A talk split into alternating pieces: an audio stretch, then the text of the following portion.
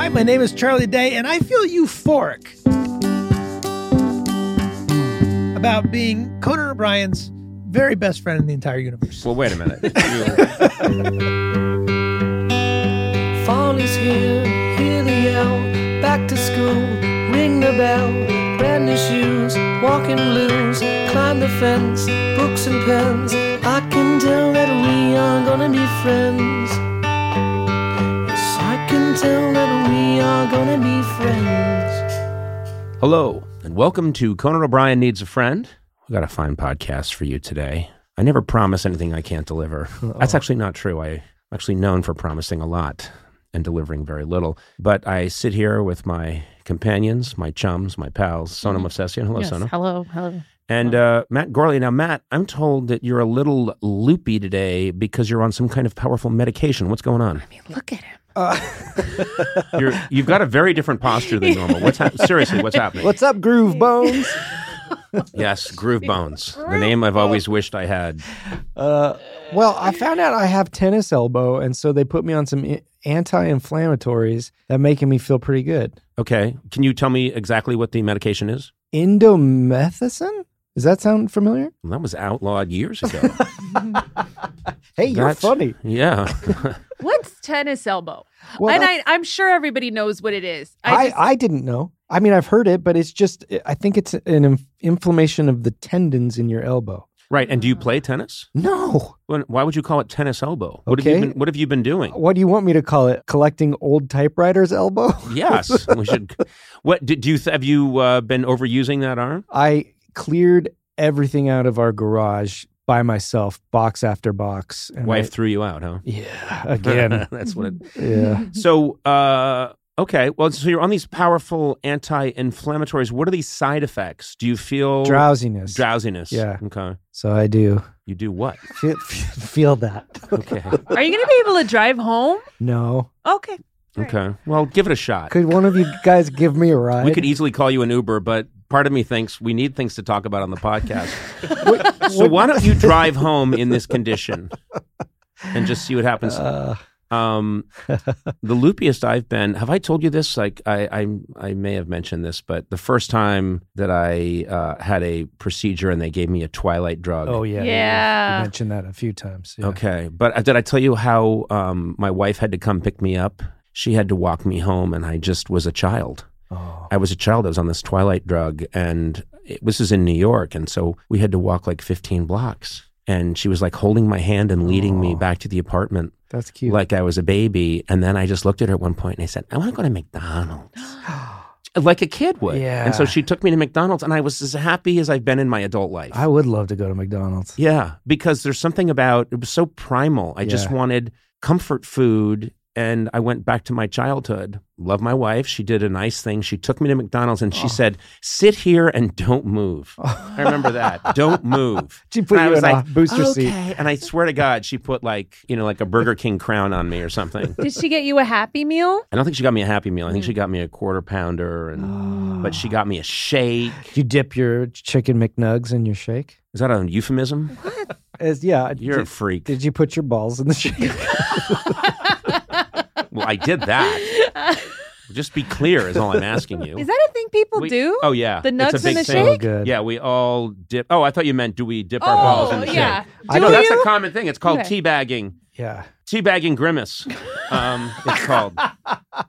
The ultimate teabag himself. Yeah. Yeah. Is grimace still used? Do they still have the characters that we grew up I watching don't on think so. McDonald's? Wait, what? what Like Hamburglar, they're all gone. Yeah, right? remember there were some that actually went away early on because there's Mayor McCheese and there's the police burger guy. Right. What, what, but they got rid of them. I love those yeah, characters. Yeah, and the Fry guys. And but- but I know Ronald's gone, but they got rid of everybody. Ronald's gone. Ronald's not gone. He's in well, you don't see him. No, you don't see him in uh, commercials anymore. yeah, why When was the last time you saw Ronald McDonald in a That's a commercial? good question. I I, don't saw know. him at Costco the other day. Okay. Well, Oh. Hey man, when you when you're not as hey inflamed, man. Hey man. Hey, thanks for being here, Chong. Truth Nice to have you. Truth serum. We should ask ask, me him- anything. I'll ask tell you the truth. I'm happy to tell you. You know, this is just an anti-inflammatory. It, you're not on LSD. you, you, this is I'm just such a lightweight. You're such a lightweight. It's incredible. This is taking me back to when we did the summer s'mores and you had a little bit of a drink and started trying to kiss me on my left nipple. And I was like, you, you literally had the equivalent of a rum flavored cough drop. And now you've got your hand on my upper thigh. My god. Uh, Yeah. Joe, who works here at the show and uh, is working in this very room Yeah. often, Joe today asked me seriously. She said, "Are you on Adderall?" Because she's so cool, and she said Yes, to she me, is. she said, and she wasn't joking. She said, "Are you on Adderall?" And I said, "No." And she said, "Okay, so what is it?" And I said, "No, this is because she was talking about how energetic and talkative I am." Yeah. And I said, This is just who I am. And she went, Okay, okay. She asked if I was on Adderall. Wow. She said, Oh, I want to try and be a little more like you. And I said, Because Joe is so cool. She is cool. She is so cool and laid back and kind of effortlessly like when you're like that, everyone thinks you're the coolest person in the room. I said, Joe, you don't want to be like me. I want to be like you. Mhm. And I can't. But she asked me if I was on Adderall. I was shocked when I found out your comedy comes from a, a sober place. I thought I thought like your writer's room was just like you guys are all lighting up joints and you're No. just like you we know were pretty straight. and I'm like, Yeah. oh, that's coming from a real sober place. Well, not a healthy place, but a sober place. Yeah, I know, Yeah. but you make perfect. You make perfect. uh Oh, I'm Okay. sorry. Um, I think Yeah, I think Matt just fell asleep. He long- did not. You're Did he? fine. How long we've been going? Well, we've been going a little while. What, what It's are been we long. at? But anyway, I think we uh, realized um, an important thing, yeah. which is uh, we all love different kinds of fast food. I'll go with Wendy's, and that you are a lightweight, and that you're minutes from your heart stopping. You need to get. you- I mean, you are really looping out right did now. you just did you just snort out stuff Yeah. From your oh, face? You made me snot. Okay. I made you snot? No. How how long? I does- didn't know. You manufactured the mucus, and maybe I said something that made you expel it from your nose, but I didn't make you snot. You, you How long, how long does tennis elbow last? I hope a long time. God, this is a different Matt. I don't know about. I'm this enjoying guy. it. Well, I want, I want me some of this stuff. Oh, I'm going to go to my doctor tonight and say I've got tennis elbow. You know what I'm going to do? I'm going to go out and buy a brand new tennis racket. It's going to still have the price tag on it, and I'll go and I go. I've got tennis elbow. I need the anti-inflammatory. Oh, doc, hello. And they'll say, "Why are you holding that racket? It hasn't even been taken out of the packaging yet." I was on the court. I really uh, had a good game. Uh, we got to talk. We got to talk to a guest, you know, and Oh. not got to get to because I love this guy. My guest today, talented actor and writer. You better wait. Have a cup of coffee or something there, Gourley. You're gonna snap snap out of this, okay? okay, okay, buddy. My guest today is very talented actor and writer, best known for playing Charlie Kelly on the long running FX series It's Always Sunny in Philadelphia. Sona, you have built shrines to this show. I absolutely love this yeah, show so as many much. people do. He now has a new movie which is which he wrote, directed, and stars in called Fool's Paradise in theaters May 12th. I'm excited he's here with us.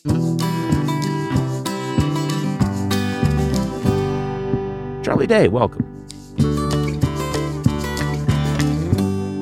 I'm delighted you're here. I'm Uh, thrilled to be here. Charlie, uh, you've someone just reminded me that you did the late night show a bunch of times, or some incarnation of one of the shows, but I think nine times, Yeah, which I say is too many. yeah, that but shows you, a neediness on your part. but you kept having me in, and uh, which I appreciated. yeah, Uh, to get to, I know we were we're ready for the jokes. We want to get into it. Full seriousness. Uh, my absolute favorite talk show ever to be on. I think you were the first one. Well, if it wasn't the first one I did, it was the first one that I felt like I did correctly. Oh, oh wow. Um, because uh, in my mind, you were you were my Johnny Carson. You Oh, that's sweet. Top Thank of you. the mountaintop. And now that you've quit, I resent you, and I'm I'm forced to do every all the other people, all the lesser than. Oh, well, that's very sweet of you to Yeah. say. Um, I think we have a bunch of things in common, which is it's so funny because my introduction to It's Always Sunny in Philadelphia was uh, Sona, my erstwhile assistant, coming in and screaming at me. Did you see It's Always Sunny last night? and I say, no, I, I didn't see it last night. You know, I didn't see. And um, her just her whole, You know, what I used to do at the late night show was make sure, the way Stalin did, that there were images of me everywhere. Yeah. Just, Yes. co- you know, magazine covers and everything was Conan. And then you'd get to Sona's part of the office and it was all It's Always Sunny. Yeah. Uh, just pretty much that whole area. It was a lot of pic. They're just fun pictures, like promo pictures and stuff. But yeah, you're making me sound kind of crazy. But it's No, but true. you also you have great comedic taste, I in my opinion. I and think I uh, do. you were Mhm. right about and, and I always I always felt you you guys collectively, guys gal, that that you have this I don't know, similar philosophy about making people laugh that made me very happy, which was just this things could get very anarchic and crazy, but the show never really took itself very seriously and still Mhm. hasn't and and there was just a pure raw we're going to have fun Mhm. and um and make fools of ourselves if need be I think we're in the business, uh, the very serious business of how ridiculous can we be, yeah which isn't as easy as just saying, okay, let's go goof off. Like, we'll put an extraordinary amount of work and thought and conversation into the most ridiculous thing. yes yes but the passion and care is there. Also, uh, we may have learned a lot of this from you. You may be partly responsible. well that's the point i'm getting to i think there's a cut of the of the royalties that i would Uh-huh. have Yeah, yeah. uh, no Talk I, to Robin and Glenn because I think they. I'm sure I'll get Yeah. very far. It's a funny dichotomy that I talk to people about, which is I'm two things very silly, and I love abstract s- uh, foolishness taken to its extreme. And I'm also deadly, deadly serious about it. And you understand that the two things coexist because I think there are a lot of people who think, uh, oh, the Always Sunny guys, if you, you know, if you hung out in their writer's room, or if you hung out with them, it's just clowning all the time. And, and I know for a fact that no, there are probably very, very heated arguments yeah, about how the really stupid thing should happen. we got, we got in one this year, 16 years into doing the show, and a, a good sort of heated debate about this is the way to do it and this is the way to do it. We do it every single. It's exhausting. it's exhausting, but it's all that sort of arguing and planning so that you can have that you know 15 minutes of just raw funny, which is like, are we all agree that this is the best scenario for something to be funny, and now just let it rip because Right. we feel sort of safe, like we've built up the work around it, and here's a playground with which to destroy sandcastles. But Yeah, yeah. well, we have um, going back. We have a bunch of things in common. You grew up in Rhode Island, I did. and I kind of grew up in Rhode Island because Explain. yeah. You have Uh, one foot in Rhode Island I used to drive there every night and spend an hour. on a dock with a seagull Dock, yeah. and, and, a, and a fisherman. From childhood, every day it was an important. My dad insisted. You're no, my my uh, yeah, I'm from uh, from Bo- from Massachusetts, from Brookline, right outside Boston. And then we didn't have a summer house growing up, and we would go and stay at my grandfather's house, which was in Misquamicut, Rhode Island, right next to the state beach. sure. So we were, uh, you know, he was a retired policeman. We would hang out at his house and then walk down to the state beach. I would hang around Rhode Island, and sometimes we would hang around there for a month to two months in the summer. Okay. And so uh, I got a really good dose of the Rhode Island vibe. And uh, I have to say, I mean, it's funny because it's a very strong accent. yeah. People complain about the Boston accent. The Rhode Island accent you start to tip into New York and Rhode Island where it kind of mashes the two. Yeah, and my favorite is I once stopped in Cranston, Rhode Oh, sure. Island. Cranston, yeah. Cranston, and I got out of my uh, car to fill up my tank of gas, and I had my hat on just to try and like, uh, I just want to. This is you know years and years into the late night show. Just gonna fill up with gas, and this woman like in an acid wash jacket got out of her jeep, and she walked up to me, and she was giving me the look like you can't hide from me, and she went. I spotted ya. I spotted ya. You're trying to hide. you think you're a big shot now, huh? Yeah. and I, thought, man, that's Cranston, Rhode Island. Yeah, Cranston especially is pretty thick. I would get a lot of. I'd go home and I get a lot of that. One of my friends' uh, fathers, uh, he's a uh, he's a carpenter in Rhode Island, uh, Portuguese Rhode Island, mhm. tough as nails. And uh, I'd start coming home and he'd say, uh, "What's up, Kevin?" And I started thinking, "Oh no, he's starting to." Is Peach starting to? His nickname was Peach. Yeah. Is Peach starting to lose it a little bit? And then I realized he was calling me Kevin because he started calling me, "Ah, here comes Costner." So, so, so, uh, Just because you had had success, Yes, you yeah. are now Kevin Costner. yeah, yeah, yeah. An, a- an actor to him is only Kevin Costner. Actors and acting stops. That's at, at about- hilarious. yeah. ah, here comes Costner. Oh, here comes Costner. Like, I go, should I wash my car for him or whatever? But yeah, so Kevin Costner is where actors begin and end. That's end. hilarious. Yeah, yeah, yeah. yeah. And if something's good, he has a language of his own. This guy's language is also if something's good, it's clean. So he was like, uh, you know, right now he'd probably, if I saw him, he'd be like, I heard that uh, Super Mario Brothers is pretty big. That's clean, brother. Clean. yeah, clean is good. Clean Yeah. is positive. And uh, you know, if it, it came out and tanked, he'd be like, Yeah, I saw your movie. Suspect. clean and suspect. Clean and Are the suspect are terms. the two. That's the only two words you really need. Yeah. Those are both like criminal terms. I know. I love He's clean. It's He's like got a- no. well. Yeah. yeah, that's true. Uh, he's a suspect. yeah. Yeah. Well, that sums up Rhode Island for you. yeah. That is hilarious. Yeah. I was in Westerly. You know, do you know the town of mm-hmm. Westerly at all? And I was in Westerly, Rhode Island. And this was about, I don't know, like eight years ago. And I was with my mom and my brother Neil. And we were in this restaurant. It was a Portuguese kind of Italian restaurant. And we're in there and we're having our meal. And the waitress recognized me and I could see her looking at me. And then she she went out back and I guess made a phone call and then she came out in this very thick accent that I can't really do, but she was like, I talked to the manager and he's here's the deal. If you would come back and and uh, do two days of like uh, signing autographs and we could tell we could uh, we could publicize it. You know, Conan Conan O'Brien's going to be here and he's going to do two days and he's going to sign autographs and you greet everyone at their table. If you could do that for two days, dinner's on us. So how'd it go? For real? That was yes, dinner's on us. and I was just thinking, like, I so want to call my representation in Los Angeles and get them involved. And you know, they'll be saying things like, "Well, wait a minute, no." uh you're gonna send a plane, right? No, no fucking plane.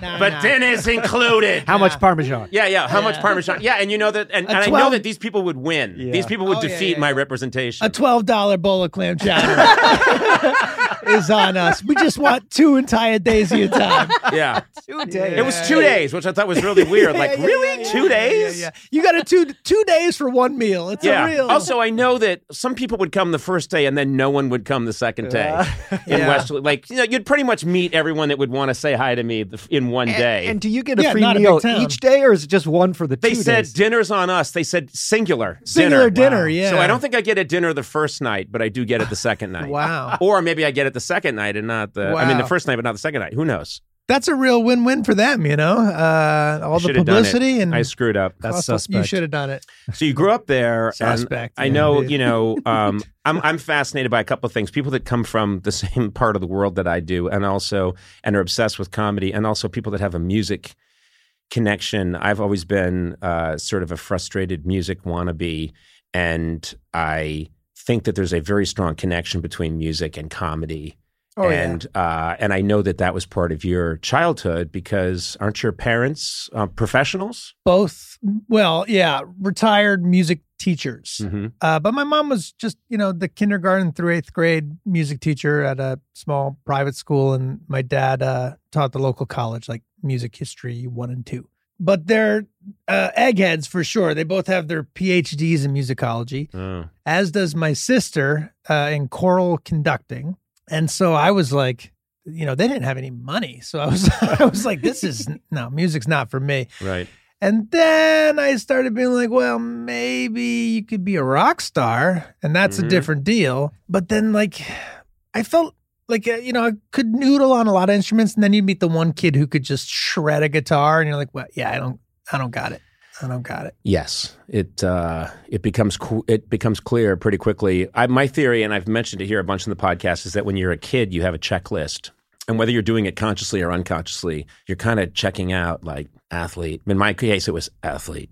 No, yeah, yeah, yeah. you know, uh, lady killer. No, just like a lot of no's, and then make what's this thing at Wait, the was bottom? that a profession? I know what is what that's what you wanted to get into? No, just like a, professionally. uh, no, no, like not a, like a professionally, Jack, okay. the, like but a more Jack the Ripper kind of a thing. Yeah. Yeah. Or, like, what's your persona? sort of a Ted Bundy kind of thing. Yeah, Oh, you sure. can still do too, that. Yeah. too messy. Too It's you know, you roam from state to state. Oh, yeah, okay. Yeah, and there's a uh, no. Um, that more more that. What are your assets? I guess is that what I would Yeah, say. for Like, sure. Oh. That I guess that's what I'm talking about. What are your assets? And then you, I finally, it's like I remembered. No, no, no, no, no.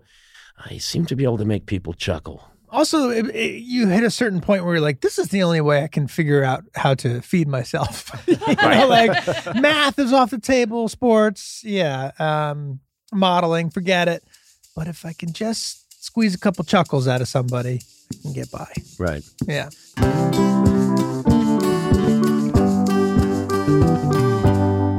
You tried for a while going on legitimate acting auditions, but it wasn't really till you started making your own stuff. I knew that it just it was going to hit a wall. So like both Rob and Glenn and myself, we were working uh, the way extraordinarily handsome young men in their in their twenties can get some work. Sure, I was there. Um, I did that. Yeah. You know, like like the guy at the dock being like, "Yeah, I saw him. Yeah, you know, Yeah, yeah. you know, pretty decent guy, hard working. I think. I did notice blood on the finger. You know, like that, like, like so that. how many. Law and Orders is that? Yeah, yeah, yeah, yeah. I, that's that is my favorite observation is. Uh, and it's the same thing for Dragnet and Law and Order. Whenever they're questioning someone, it's like, no, no. Anything else you want to say before we go? Well, there was one Yeah, thing. yeah, yeah. He wore a World War One German helmet. dun, dun, dun, dun. You know? You lead with that. I don't know, whatever you make of that. And then, you know, yeah, that's so, So, that, you did a couple of like I one did line a Law things. and Order and like a couple things here and there. I was always coming close. I was testing for a lot of TV shows to always be, to be the best friend, never to be the guy. Yeah, yeah. Actually, one time I got flown out for a show that was called Weird Henry. And they're like, well, maybe he could be Weird Henry. We, he sure seems weird. And then, uh, you know, I think the studio saw the test and we're like, we're going to cancel this show. This is, uh, the, the, the whole thing got scrapped after my audition. And then I booked a part on the Luis Guzman sitcom. hmm And there were two writers on that staff that I'm like, these guys are really, really funny. There's uh, Chris Miller and Phil Lord. Oh, yeah, of course. Yeah. So they went on to be pretty successful. And uh, that got canceled after three episodes aired. And it was around then that Robin, Glenn, and I were thinking, you know, why wait? Why sit around and wait for another one of these? And then you don't even necessarily like what you're being given the opportunity to do. Why not just shoot something ourselves? And we were looking at the British office yep. and uh, how sort of cheap it looked. It, Yeah. it just seemed very handheld and very easy to shoot, and the lighting just seemed like they threw the lights on in an office and filmed it. uh, Curb had just come out around then, and it felt the same. The uh, Panasonic DVX 100A camera. Not that we were big camera guys, but somebody, Glenn or someone, had stumbled upon this camera, and it kind of looked like those shows, but it was an, affor- an affordable camera. So that combination of of a attainable look with an affordable camera, and we thought, well, we could shoot something. There was no TikTok to just sort of throw it away on. Right. Uh, YouTube, I think, had was just kind of coming onto the scene. We thought, well, let's let's shoot a pilot, and we made a a terrible pilot. You know, the but there was a thing in it. There was something in the in the spirit of it that we thought, okay, let's redo it because it cost us nothing, uh, and we had a lot of spare time. And then we said, well, let's shoot it again. We shot a second episode, and we sort of handed that to our agents. So we started going around town, or or they said, let's hook you up with a big producer. And we waited forever for someone to watch it. Nobody watched it. And while we were waiting, we shot a third episode. And that third episode started to get pretty good. We started to find our voice and our timing Yeah. and get a little bit better at how to use the camera. And it was the third episode that Rob had the his lack of patience was amazing and very useful. He was like, "I'm going to fire everyone unless we start t- getting meetings." And they're like, "Okay, okay, we'll set up some meetings." And uh, he took it around and pitched it, and um, we had an offer from VH1, I Mhm. think, to rewrite it, or maybe it was MTV. And we had an offer from FX to shoot a pilot with a with a real budget. By a real budget, I mean like one tenth of what a television show is made for. But that was a hundred times more than what we were working for. We shot that pilot. They picked it up. They said, "We'll give you seven episodes," and then we did seven. And then they were like, "Okay, we're gonna we're gonna cancel the show, but uh, unless you can get a big name attached." And Danny DeVito had seen the show and liked it, and then here we are, still That's, going. I, I, that's fascinating to me. That I mean, you hear stories about you need a big name. Yeah. I always thought like it almost sounds apocryphal, like it's this thing from the 1940s or 50s, Yeah. but it's true. Yeah, especially then. Maybe less so now because there's so many different things that you could maybe launch something and and people just the buzz of it being a popular show on say Netflix, people might check it out. But then I think to to break through it all, yeah, if we hadn't uh, gotten Danny, that would have that would have been it. Now, how many seasons has it been now? This is going to blow my mind when we you say it. We just shot the 16th. That's season. unbelievable to me. And I think you've broken the record or tied the record for longest running Yeah, we multicam sitcom. Is something like that? we passed Ozzy and Harriet last year for the longest, and they did about a thousand episodes. you know, oh we, my god. We've done so many less. You know, we now we're only doing eight a year. Um, but uh, uh, you know, I think back then they were like, "All right, get to work, and you're going to do 50 of these." You know, and uh, but now you know, so I, yes, we're the longest running. We haven't done the most episodes, and then cartoons like The Simpsons has been around forever. I don't know. Tell me about it. I left The Simpsons in 1993, and I remember oh thinking, God. well, this old horse has just about had it. so I'll just go do a late night show now. Were you at all Yeah. thinking like they'll never survive without me? Yeah. no, I'm I'm deluded, but not that deluded. No, I knew that they sur- survived very well. Uh, that they would survive very well without me, and and probably be enhanced. Uh, but I, but yeah, I left and remembered thinking like, well, this thing has now been chugging along for like six, seven seasons, and it's a animated show, and it's very labor intensive. How could it possibly continue? yeah, Cut to 30 years later. That's insane. Do you 30 think it's years. time for them to stop? Yes, I do.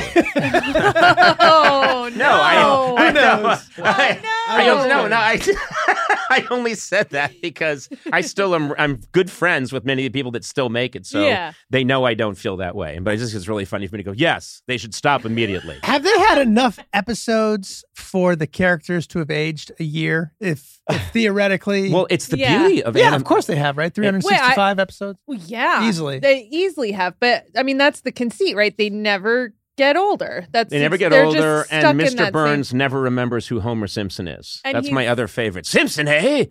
Yeah, that's Uh, and, no one knows how old It's like, he well, is. sir, he saved your life. He once was in charge of the moon. Uh, he, you know, whatever. They, you transplanted your lungs into his once. Uh, he, you once adopted him. All these, ah, it doesn't ring a bell, which is a great, great conceit. Um. I would imagine we have done every, every joke we've done on our show, they've done on uh, five times. On, like every version Well, of a here's joke. the thing: is that you know it's it's funny because uh, I used to think I used to think about this on late night because we were very determined to like we want to make sure that we're doing sketches that nobody's ever done before and stuff that's really completely out there that no one's thought of, and we tried really hard to do that. And as time goes on, I think you're not competing against other shows; you're competing against everyone in the world who has an iPhone oh, yeah. it's it's very very very difficult to outwit all of humanity. Yeah, no, you can't. You, I mean, we are. You and I are, which is nice. Um, No, you and I can do it. Yeah, we can do it, but routinely. your we're, you know, we're like two gods on a cloud, Yeah, yeah. drinking out of golden chalices, looking down at mortals, and we're trying That's to right. imagine what it's like for them. yeah, yeah. We have a bigger platform, of course, but Yeah.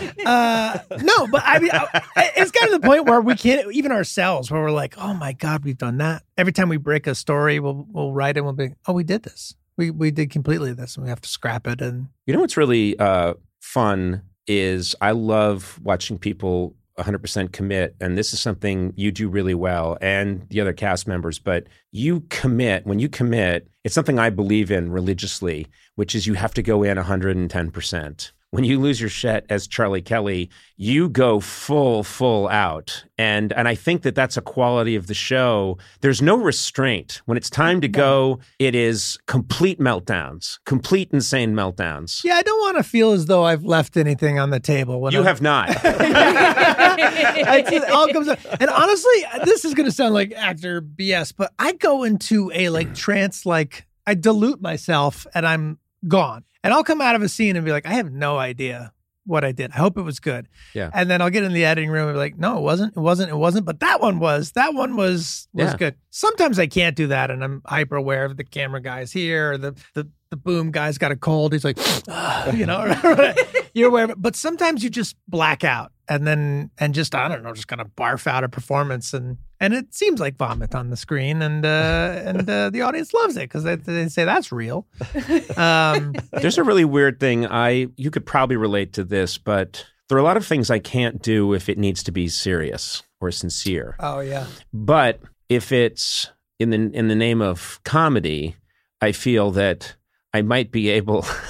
there are times where I've felt I might be able to break the world record for a mile if I thought it would make an audience full of people laugh. Like, yeah, yeah, yeah. do you know what I mean? yeah. Of you, course. There are things you can do, and obviously that is not the case. But there are times where that we did a a, a tour, and it was 2010, and you were probably there for this, Sona. But Yeah. we were in some venue, and it was going really well, and I was in the crowd, and then I got up on the ledge, Yes. and there's like a 30 foot drop into the audience. Oh, audience, I remember. and I'm like on the ledge and like doing shtick to make the crowd laugh. Mhm. Andy rightly was furious. And he was just like, "What the f- what the fuck was that?" You're like the Tom Cruise of comedy. You're, you're gonna die that way. you Okay, know? but yeah, here- but I, but it's it, what I'm saying is I I acknowledge I'm uh, you know I, I don't want it to be a uh, a humble brag or a flex because I'm often afterwards realizing oh this is the sign of something that needs work. like I like uh, seriously like this is this is I'm a smart person and I have a wife and kids and I love my family and relatives and I know better than to do that. Why did I do that? it's because I knew that the crowd is this happy hand high up, but if I can I could notch it up a little higher Mm. if I stood up on the ledge. Wouldn't that be cool? if you're Tom Cruise and you entertain people by doing death defying stunts, then potentially it's the same kind of thing where you just that's how you communicate with people and you are doing it over and over again. I think Yeah. For you and I, it's easier with comedy because that was probably a safe place for you as a kid growing up. Oh yeah. Uh, you know, if you Uh, I couldn't do anything Tom Cruise does, include run convincingly. you know, like that's the other thing too. Oh, I'd is like to see it though. no, I'd you know what love to see I, I you know what I would love to do.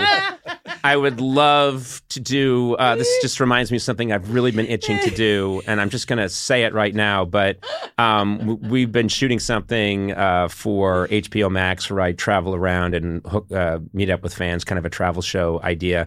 And we were going to be. We shot one in Norway already, and we knew that there was a possibility that Tom Cruise would be in like the same area that we were in. And I've I've worked with him before, and he was really great. He was very funny, uh, played it perfectly. He was a joy to work with. But the idea is, I want to shoot a segment where he teaches me how to run the way he runs Uh-huh. in a movie, because apparently there's a whole technique to it. Because yeah, if it's you very back straight, arms are pointy. And, Yes, Yeah. and if you Terminator. don't, if you don't do it exactly right, you look like a fool. And what I've always thought is, I'd really like really good cameras, like him to run, and then I would like to run the way I run, and not trying to be funny, Mm. just run the way a six foot four, not very athletic. Man my age runs and run, but with the real cameras and stuff, and then put the music to it. And I think it would be one of the funniest things. I, s- I I- think you it know, would- Dying just he- I'd thinking say about it. go get that bear and just set the bear loose, and and you will run very convincingly. I will run very convincingly. Yeah, yeah. It's run funny. very- The bear. Everyone was like the. You know, was what if the bear had uh, had you know bitten me or something when I I forget if it was my hand or my head or whatever, but I shoved something in the bear's mouth, and I think the bear just recoiled at my neediness. and I saw the bear backstage talking to other bears, like it just comes from a bad place. the needy ones do not taste good. you can tell he's a middle child. uh, full of cortisol, and it's just uh, makes the muscles all sinewy. You know, when someone's really needy, it makes the meat taste better. Yeah, yeah, yeah. Oh no, it makes No, the meat worse, bad. It makes the meat yeah. bad. Good. fat, good. fat and happy is how you want them. Yeah, but, uh, yeah, yeah. I don't know why the bears are smoking in my. but the needy Of course ones, they are. Just uh, Of course they it's are. like a sour grape. Do- was it what was it like for you to go from you're making this very handheld like it's a mon pa shop and you're making your comedy and then you get you get into something like Pacific Rim Oh, which yeah. is one of those movies where I can't even imagine because I can relate to you uh, in the world of It's Always Sunny in Philadelphia. And then when I think about and and even playing a comedic role in a, a, you know a, a, a movie, but when I think about you in something like when that first Pacific Rim came out, Oh, and you that realize, oh my Yeah. god, it's such a good movie, and you realize that you're part of an apparatus that is Mm. so massive, and you are it's the complete other end of the spectrum Yeah. from the kind of work that you were doing, and you did it really well. You oh, were great. thank you. Well, I think um, I was lucky that I got to have that transition working with Guillermo del Toro. So, uh, as massive as that movie was, he has a way of working that makes it feel, you know, super personal and Right. specific. I had some green screen work, but most of the things that I was doing, he had built some kind of practical prop that was like animatronic that I was, you know, reacting to. So it wasn't quite like getting stuck into like the Star Wars remakes where, you know, it was just all green screen. and Right, right. You're always acting to a green sock or a green tennis ball. yeah. And Guillermo had a very, very specific way of working. I was a huge fan, so I just wanted to do a good job for him, and I still admire him so much and uh, look up to him a lot. But, uh, you know, in the beginning of the film, he was saying, he's like, I want you to do what I, I never do this. I want you to be loose and um, out of control and wild and messy. Uh, and by the end of the filming, he was like, uh, on take one, your hand was here. On take two, it was here. And, uh, but that's just, I mean, I really enjoyed getting to work within his parameters. you know? Sure. Yeah. Uh, every now and then he, I'd be doing a take and he wouldn't be liking what I was doing. He'd be telling me what to do. And I'd be thinking, oh boy, I'm not giving him what he wants. And then I would throw it away and just do whatever I wanted and be like, yes, like that, you know, which is always sort of the case that you have to make it your own. But, um, it was eye opening just, uh, the way he used the camera and I'm a big movie nerd. So Mhm. I was just geeking out on, on his techniques. He, he was saying, he was like, I like to scratch the lens for the CGI shot. I'm like, scratch the lens. He's like, I want you to see. I don't. Maybe it's wrong to do an impersonation of him every time. I, That's okay. but he was saying, I, I want you to see something imperfect before you see the perfection of Yes. CGI. The Yeah. way his mind was working, uh, I was just eating it all up. And then I would go back to Sunny, uh, and we'd be shooting. I remember we did a uh, episode where we're in a police station and it's a flashback, and we're talking about this wedding massacre that happened where people were high on bath salts. And I was saying, okay, when we shoot it, you know, we'll we'll do the coverage uh, that Richie Keen, great director, had sort of um, blocked out. But I said, hey, Richie, after we get that, can we do a few Guillermo takes and just circle the camera around the actors and just started using more, as I would call them, Guillermo takes throughout the show. And um, it, just getting more and more inspired to do more filming and make more things. And, The only uh, the thing that would be dangerous there is I know that in a comedy environment you can take shit for that. Like you Oh, just yeah. came back from your Guillermo del Toro blockbuster, and you're back with your friends, and you're like, you know what we did on Pacific Rim, you know, and then suddenly you're right back in Rhode Island. Yeah, right, Kevin. right. Yeah, yeah, I movie think- star. Yeah, I think if Hey, I kaiju. yeah, yeah, exactly. Uh, fortunately, I think Rob and Glenn, our relationship is not like that. Good, So, uh, good. you know, pretty much best idea wins and a pretty open environment for let's try all sorts of things. So, I, everyone was was game for it. yeah, because I I got to see your movie Fool's Paradise, and I know it's coming out in May twelfth, May 12th. Okay, only in theaters. only in theaters, as it should be. Mhm. It's time. It's time for America to join again. Finally, in the cathedral that is a theater. Um, better than a real cathedral because there's none of that God Yeah. talk. or or we could, yeah, yeah, Oh, yeah. Well, or we could do some God talk before the movie if, if you'd like. if you like, of Yeah, course, yeah, it's all up to what you want to do. Praise the Lord. Yeah. Have some popcorn. Have some popcorn. Get your feet off the seat. Turn off your fucking phone. Um, but I saw your movie Fool's Paradise, and I it I really loved it. I really love your film, Oh, and I love you in it. And I, you wrote this movie and you directed it. It's very sweet. I, you guys haven't seen it yet because I just got this advanced uh, copy that I watched, but it is very much uh, evocative to me of Chaplin, Buster Keaton. It's it's got a real sweetness to it. Your character is you're doing that same thing uh, Chaplin did uh, out of necessity, and then Harpo Marx did, which is you're not saying a word, and you're very expressive, and you really are playing this person who is picked up by the Hollywood machine, Yeah. and um, you're at the very center of it, and you're very passive. It's it's a little bit like being there. And being there, I think, was my initial. Okay, could I make a movie like being there? No one's going to do that anymore. I guess I'll just do it myself. And um, and then when I realized oh, it's not totally working, I said, okay, can I combine it with Broadway Danny Rose, where I have this sort of sad sack guy, uh, and that only in then was I able to sort of land the plane. Your character is so content in his own. I, I will say one thing: he's so content in his own space that at one point he's at a Hollywood party and he doesn't say anything. He's very much a you know Chaplin esque kind of character, and he fall he get he falls into the pool accidentally and can't swim, and he sinks to the bottom, and his hat just settles on his head, and he's just sitting at the bottom of the pool, making no effort to. And I thought this is such a great example of how little this character wants or needs and how passive he is. And Yeah. you're just sitting there when another character comes in and and and and saves you. But had that character not come in, you would have stayed there till the movie would have ended there, which could have been an interesting film, just too short. Yeah, But uh, yeah, yeah, did an extremely passive character, and then you know, there's some justification, which is that he's you know we meet him in a mental institution, Mhm. and the the idea is that he suffered some sort of trauma, and we don't know what, and Right. he has almost like the mind of a child, Mhm. and. uh you know, there's another doctor there who says, well, you know, if we give him enough sort of exposure therapy, um, and maybe if he has a meaningful connection with another person, he can sort of break free from this uh, sort of regressive psychosis that he's in. Mhm. Uh, but it's going to be a lot of work and it's going to be a lot of effort, and a lot of time. And the other doctor says, okay, well, what's our first course of action? And the guy says, well, the state's not going to pay for any of that, so we're going to put his ass in the first bus downtown. and then, uh, Which they do. Which they do. And then the movie begins. and it's funny too because you're you're you're parodying Hollywood and and the, the Hollywood you're making fun of. They're making pictures.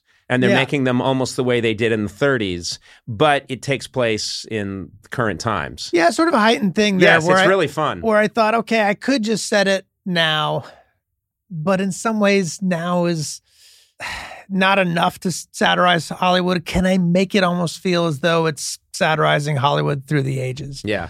Um, There's also a great part where your character is invited on a talk show, and uh, and it's you've made a generic talk show, and of course uh, I'm watching it as me, and I- I'm watching these two. Uh, idiots laughing uh, like hyenas that bring you out and just find everything funny. And there's part of me that thought, yeah, that's kind of.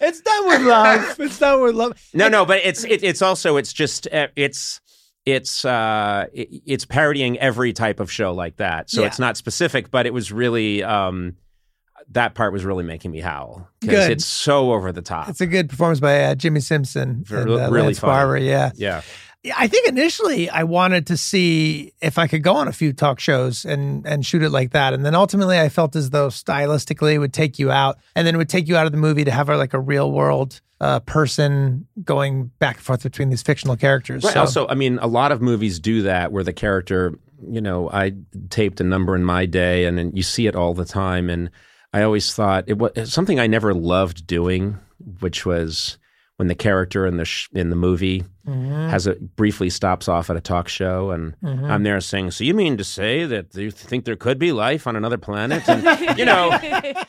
And then it shows up in the movie theater, and it just always felt a little lame. Whereas creating a fake talk show, I thought was much funnier. oh, thank you. It's trickier to make a talk show than you would think because there's No idea. yeah.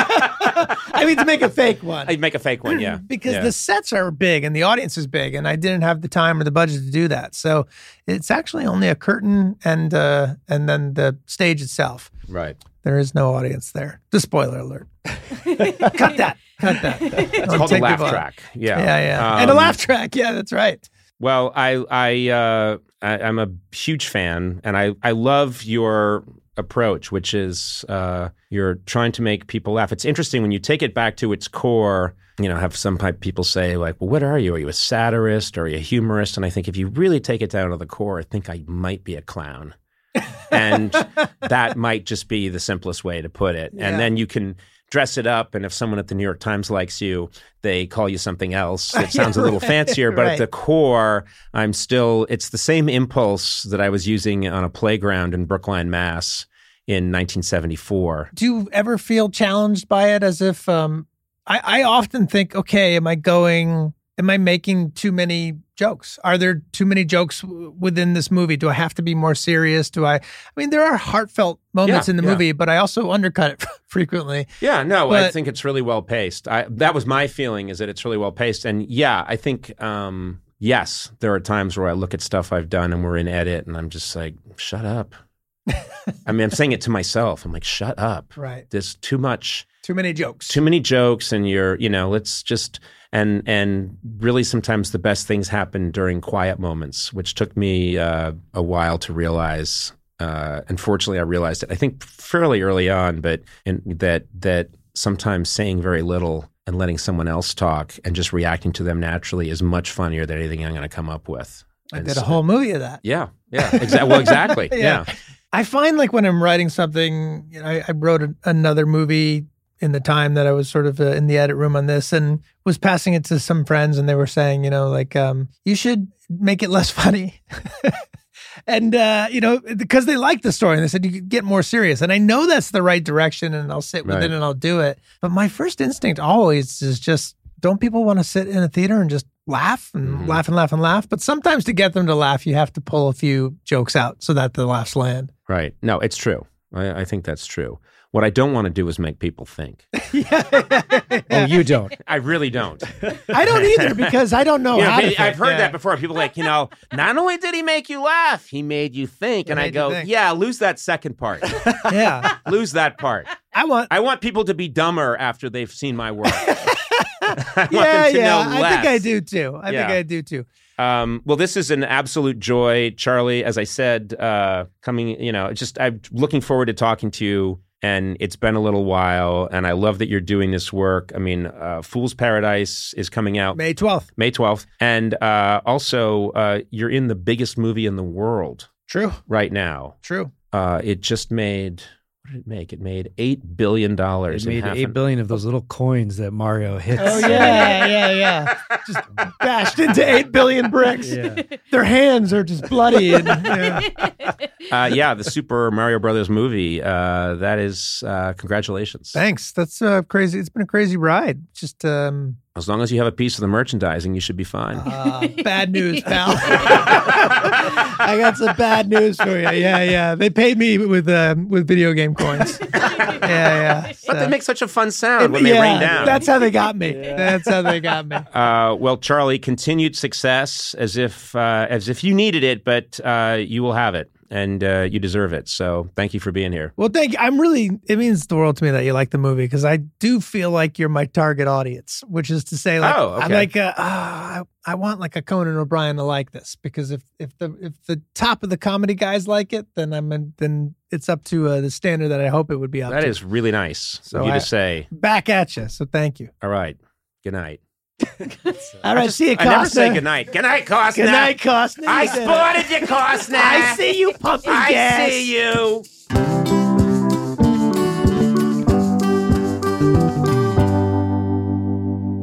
Let's get back into the voicemails. Time to listen to what the fans are thinking. Yeah.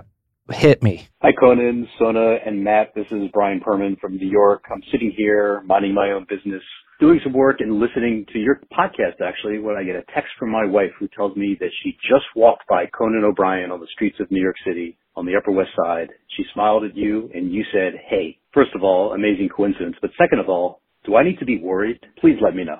Oh, What? Worried? I remember this encounter very well. And yes, Brian, you do need to be worried you devil. because I had an immediate connection really? with this woman. Yeah. Mm, nice. And uh, things are moving quickly. That's all I'll what say. about your wife? what about my wife? Hey. You know, Is- what about, hey, I'm not dead. uh, Is that what you say when you're like spitting game? You're like, hey. I'll go like, hey. Yeah. Really? Um, yeah, a lot of times I tap women on the shoulder and they turn around and I go, hey. That doesn't go over well. Yeah. Yeah. And sometimes I'm wearing a Halloween mask. None of it goes. of your face. No, it's Nix, it's always Nixon. Um, and I go, hey there, I'm Nixon. Uh, no, I don't. I do. I'm, I think I'm a genial. Well, you've been with me a lot. I'm very Yeah. genial to people on the street, and if someone recognizes me and smiles or something, I'll go, hi. You know, hey. You're Uh, very. You're really. but nice. I, I hope uh, I hope that this woman in question didn't feel in any way that I was uh, stepping over the line. I don't think I was. He I would have mentioned that. I Maybe think- she was reciprocating and is kind of thinking of you and dreaming of you, you know? well, I don't think so. Why? Just going off of past experience. Come on. no, I would say uh, I like chatting with people and I like talking to people. And so I'm the complete opposite of someone who might be recognizable who would feel like there's time and space was being invaded. I'm the exact opposite of that person. You are, and you walk everywhere when you're in New York. So Mm-hmm. you're, and you're. I don't know. You're very recognizable, Mhm. and it's in New York. It's like you. You really. I feel like a walk that would take anybody else five minutes takes you like an hour. Why? Because you're saying hi to everyone. I do and say you're hi to a lot of people. And you're taking pictures. Anybody who asks anybody who asks to take a picture with you, you will take a picture. So if you see Conan, ask him to take a picture. Oh, I had someone ask me recently. they said uh, they had just met me and we were chatting for a second. They said, uh, "How come you're so like kind of you know you seem kind of humble and down to earth?" And I said, "A lot of self hate." And the Oh. person uh, that's what I said. I said, "Oh, I think a lot of self hate." And the person went, "I get that."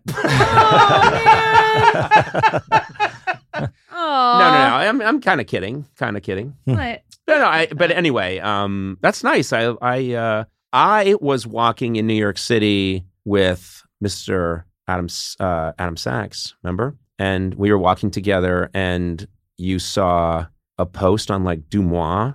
Seconds afterwards, you want to lean in and tell this? We were walking together. We were in uh, New York City doing some had some meeting or something, and then we're walking up uh, right past Rockefeller Center. Yeah, and then uh, someone someone texted me a like an Instagram post from Deuxmoi that was like a picture of me and you together, and it was like Conan and his intern walking through New York City. Intern Adam. Yeah, I loved yeah. it. Conan with his 13 year old nephew. yeah, exactly. Will you Showing go, him New York go York get us some cokes? sure. Yeah. whatever you want. Go get us some Uh, Wendy's. Yeah, that is a funny thing now. Is is um, people can kind of just keep tabs on you because there are all these websites that say, Yeah. you know, I just saw whatever Conan or whoever eating a Cobb salad. It doesn't even have to be interesting. It's just eating a Cobb salad, I know. and uh, you think, okay, this is going to make it very difficult for me to murder Oh. because there's going to be Oh. a trail. Do you already have s- a victim in mind? Yes, I do. Is it in this room, this victim? Can't say. Oh. Cannot say. Okay. But anyway, sleep tight tonight. Mary. Sleep very well. Um, I think it's just going to be hard oh, in and general uh, for you to. fix commit that murder. second floor window near the kitchen. Oh my God. First, Yeah. we got to get a second story. Damn it! I had the wrong house. I've been menacing the wrong people. Uh, but yes, I um, well, oh Brian, um, I uh, you do not need to worry, and I think I am no threat. Okay. So, uh, but uh, my best to you and your. Does anyone say? Did he mention her name? no. no. Well, I'll just have to say, lady, Yeah. Mm, your lady. mm. Uh, You just lost her. she's gone. Yeah. Um, well, I hope we cleared that up. we did. Good job, everybody. Good job, and uh, Brian, my best to you and your lady. You got her back. Conan O'Brien Needs a Friend, with Conan O'Brien, Sona Movsesian, and Matt Gourley. Produced by me, Matt Gourley. Executive produced by Adam Sachs, Nick Liao, and Jeff Ross at Team Coco, and Colin Anderson and Cody Fisher at Earwolf. Theme song by The White Stripes. Incidental music by Jimmy Vivino. Take it away, Jimmy. Our supervising producer is Aaron Blair, and our associate talent producer is Jennifer Samples. Engineering by Eduardo Perez.